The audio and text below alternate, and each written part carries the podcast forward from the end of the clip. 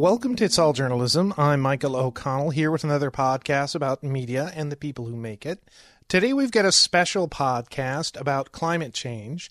Mark Hertsgaard is the environment correspondent of The Nation magazine and the author of seven books, including Hot, Through the Next 50 Years on Earth, Earth Odyssey, Around the World in Search of Our Environmental Future, and On Bended Knee, The Press and the Reagan Presidency. Mark recently joined former podcast guest Kyle Pope the Columbia Journalism Review in announcing the launch of Covering Climate Now, which is aimed at breaking the climate silence prevalent in much of the news media.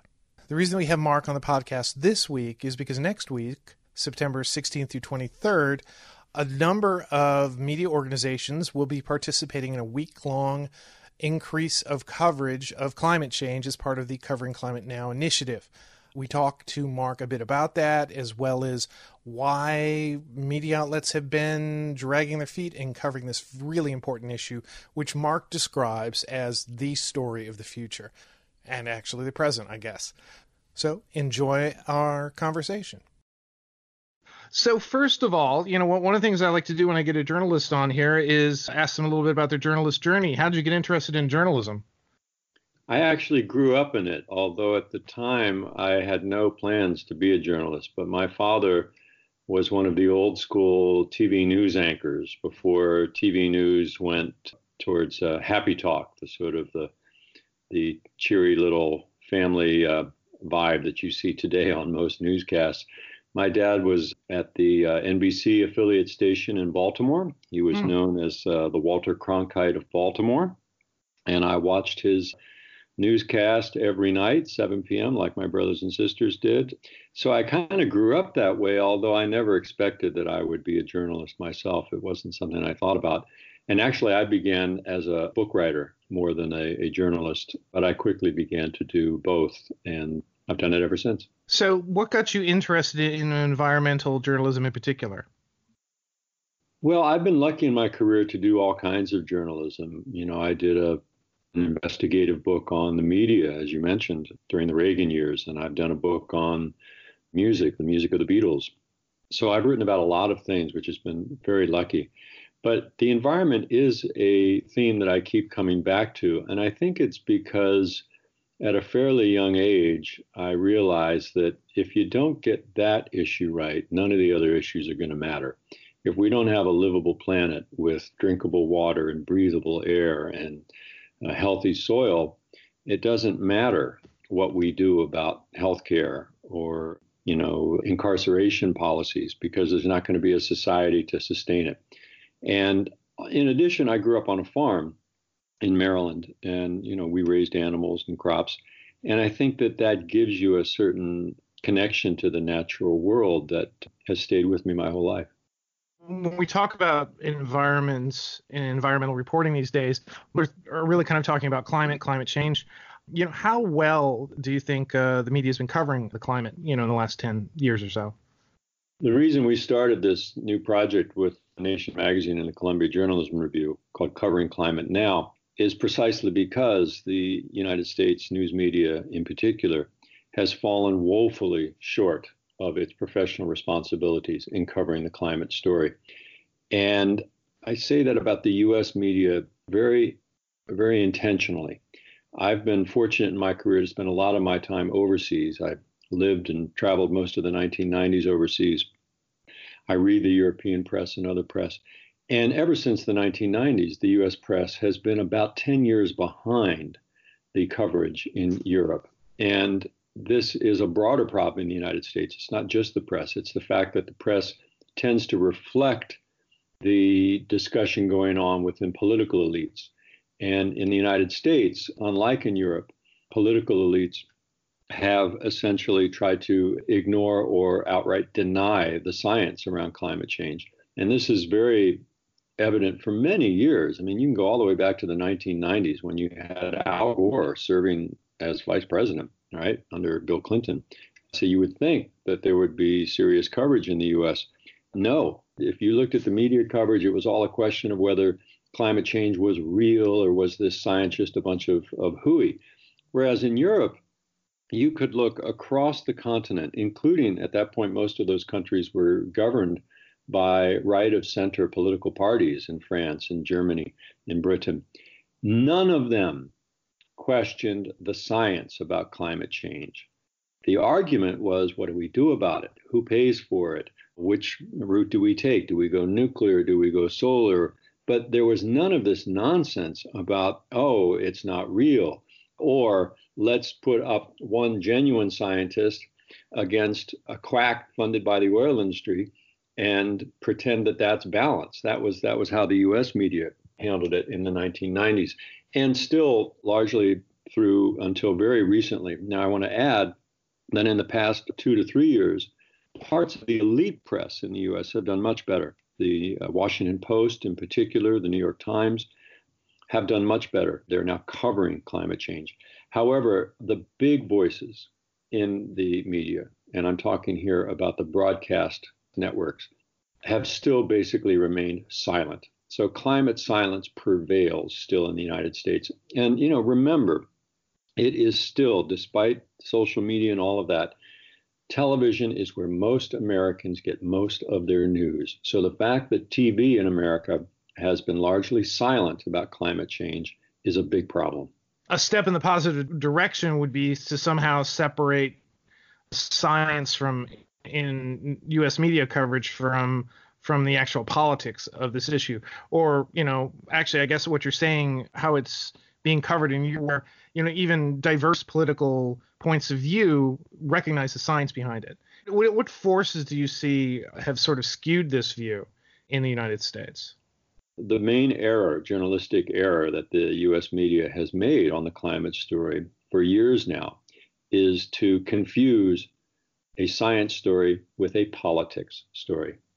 There should be no disagreement about the science. Obviously, science is never settled, but you should be reporting on the science, and the science is terrifyingly clear that we're facing an emergency situation.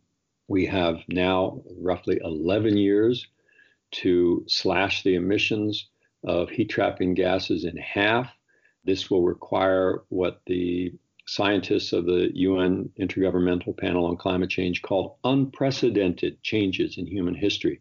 So we should be clear about that. That is a scientific fact. The problem has been that so many in the media have swallowed, frankly, the propaganda message of the oil industry into saying, no, that's a political judgment.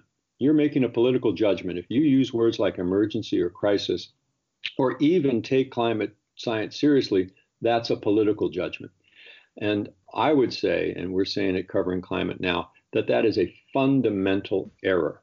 As journalists, we have got to distinguish between a scientific fact and a political opinion. And we have been treating climate change for way too long as if it's a political opinion. And that's true even now with this problem of climate silence, because I think the reason that so many news outlets are silent about climate is because they think that it's political for them to talk about it.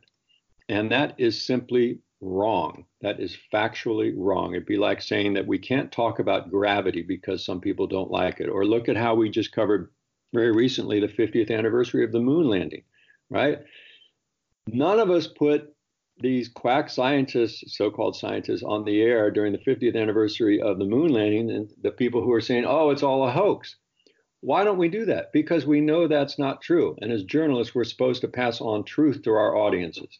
So that's really what we need to be uh, doing, I think. And unfortunately, uh, too many of us are still buying the uh, propaganda of the oil industry. And of course, that propaganda is powerfully reinforced by the fact that um, so much of the Republican Party in the Congress and in the White House are uh, drinking from the same Kool Aid. Yeah, and from the journalist perspective, this idea that you know once something becomes political, there's this instinct that we have to balance it. So if we look at science, is that there's no right or wrong; it's science. You know, it's gonna, you know, it's got the facts behind it, and you know, it should be addressed on those terms. Whereas if it's it's political, it's like, well, I got to bring somebody in here with an opposing point of view, uh, which of course is going to be somebody who's who challenges the actual facts behind something. So, how did this project, you know, uh, covering climate now, come about? what is your goal with it? Yeah, I just want to add there it's fine. There are obviously political implications of the science. And right. so, in that regard, when you're talking about, for example, the Green New Deal, or Bernie Sanders just has his version of the Green New Deal that just came out, there it's fair enough to have a range of views represented. Do you think Senator Sanders' program is a is a good one? Is it well thought through? How will he pay for it, et cetera, et cetera? I don't want to be misunderstood here. There's obviously right. political implications, but we have to be clear on the science. And now, getting to your question, where did Covering Climate Now come from? It was from the science. Last October, you'll remember, October 2018, came really one of the landmark reports in the history of climate science from the UN Intergovernmental Panel on Climate Change. It was called the 1.5C report, meaning 1.5 degrees Celsius, what would happen to the Earth if we hit 1.5, and how do we do that?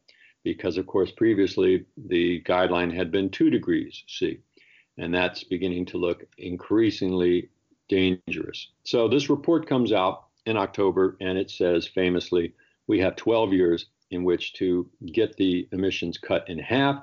We have to be completely carbon neutral by 2050, which is only 30 years away.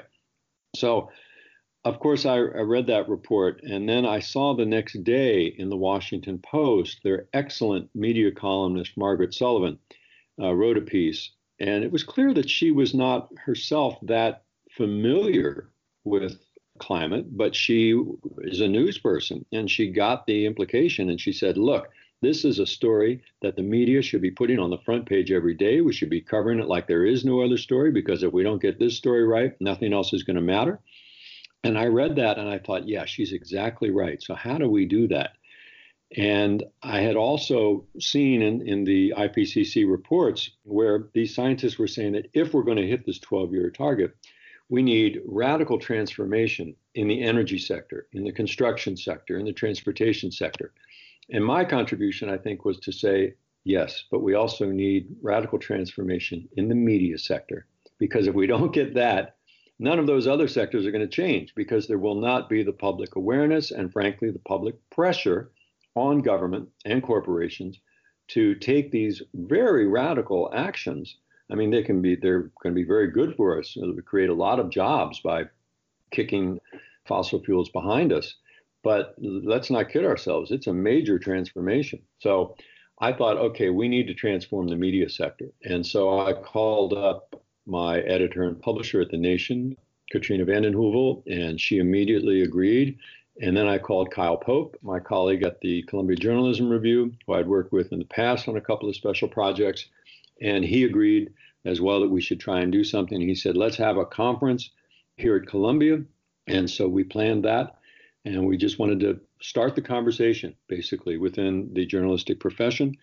And that conversation has now just there was a lot of appetite for it, and it has this project has taken off like a rocket. We now have over 160 news outlets from across the United States and around the world who have joined in this project. They have a combined audience of literally hundreds of millions of people. And what we have all pledged to do is to do one week of strong climate coverage in September in the days leading up to the UN Climate Summit in New York on September 23rd, where will be a very decisive moment in uh, humanity's efforts to deal with the climate crisis. So that's what we're doing, and it's very gratifying, I must say. The kinds of outlets we've got TV, we've got radio, we've got obviously everybody's online, we've got print, we've got big, we've got gigantic, we've got tiny, little websites in Turkey and Togo and Rhode Island and Nevada.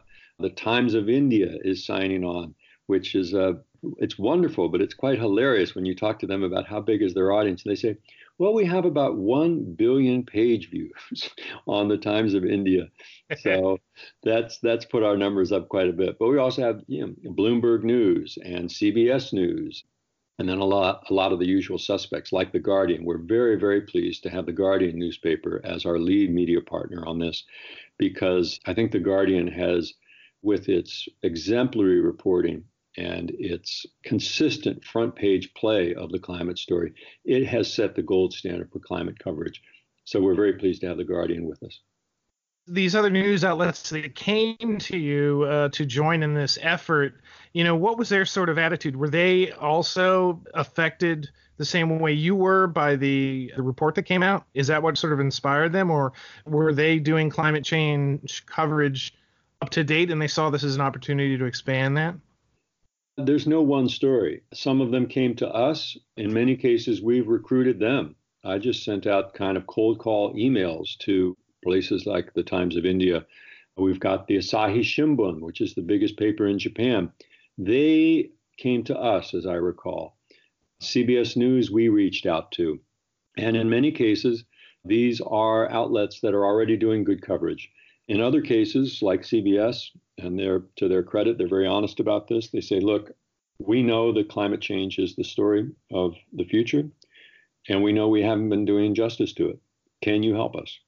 And so we're very pleased to be working with them and putting them together with outlets like The Guardian to say, look, this is this is how you can do a good, strong coverage. So there's a lot of different stories on it. I'd hesitate to say there's only one, but it does get to kind of one of our goals with this project. I had a hunch going in that there is a critical mass within journalism, news outlets and journalists who are already doing or who want to be doing lots of climate coverage, people who get it, that this is the defining story of our time.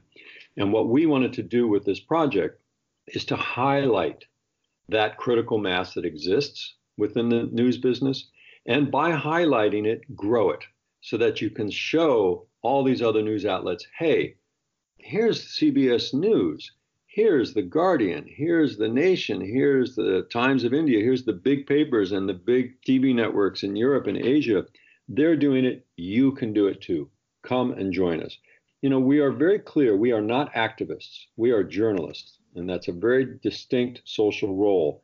So we're not trying to act, be activists. There is no editorial line that any news outlet has to take on this project.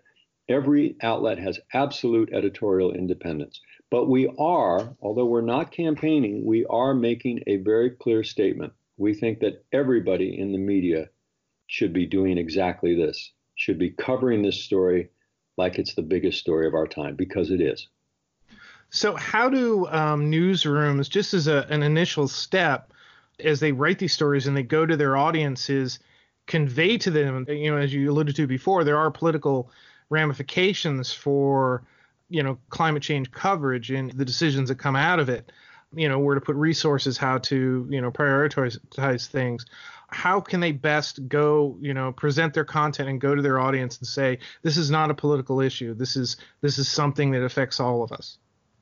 I'm going to confine my answer to that question to the U.S. context because it's sure. really only in the U.S. that that is an issue.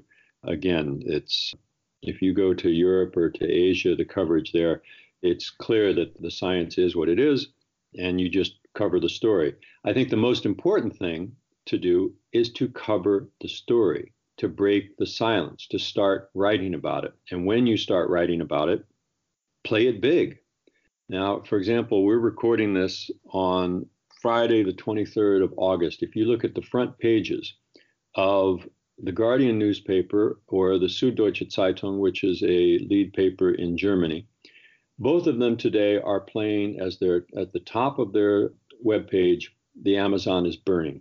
The lungs of the planet, 20% of the oxygen on the planet is in the Amazon, and it is on fire because of the new far right government there is literally encouraging industrial agricultural interests to burn down the forest so that they can grow more soy and cattle. That's the top of the story, top of the web page on both the Guardian and the Süddeutsche Zeitung, and probably many other outlets around the world that I haven't checked yet. Compare that to the best of the U.S. media on climate, which is the Washington Post and the New York Times you will look in vain on their web pages, at least at this hour, for any mention of the Amazon. That's not that they haven't covered it. They were there, they had stories on it yesterday. I'm not saying they're ignoring it, But so much in journalism and so much of what we convey to our audiences is how we emphasize a given story. It's not enough just to cover it, but do you make it the lead story? Do you play it big? Do you have two or three different uh, angles on that story? Or do you just run one bit of wire copy at the bottom of the page? So that's the first thing that I would say that US outlets need to do is to cover the story and cover it big. The project is pushing forward, you know, increased coverage in the week of September 16th through the 23rd, leading up to the summit on the 23rd in New York City. You know, after that week, after that summit, what do you hope that this accomplishes? What changes do you hope will come out of it? Well, I'm enough of a newsman to say I think we have to wait and see what events. I hate how so much of journalism has become this question of what do you think is going to happen? Which candidate is going to win? That's not our job. Our job okay. is to report what is happening, not to prognosticate. Okay. And we have ideas for what we want to do after September, but a lot of it will depend on how does that week in September go? What lessons do we learn?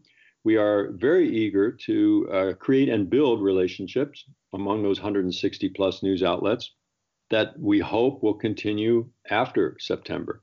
One of the things that we're doing during that September week is to share content with one another for free. Now, I'm going to be clear about what I mean by sharing content. We are sharing it with our fellow news outlets. We're not asking any news outlet to lower their paywalls to the uh, paying public. We feel very strongly at Covering Climate Now and at The Nation magazine and at the Columbia Journalism Review that professional journalism is a valuable product and it should be paid for. You shouldn't be expecting to get journalism free because when you do, that's the kind of journalism that you're going to get.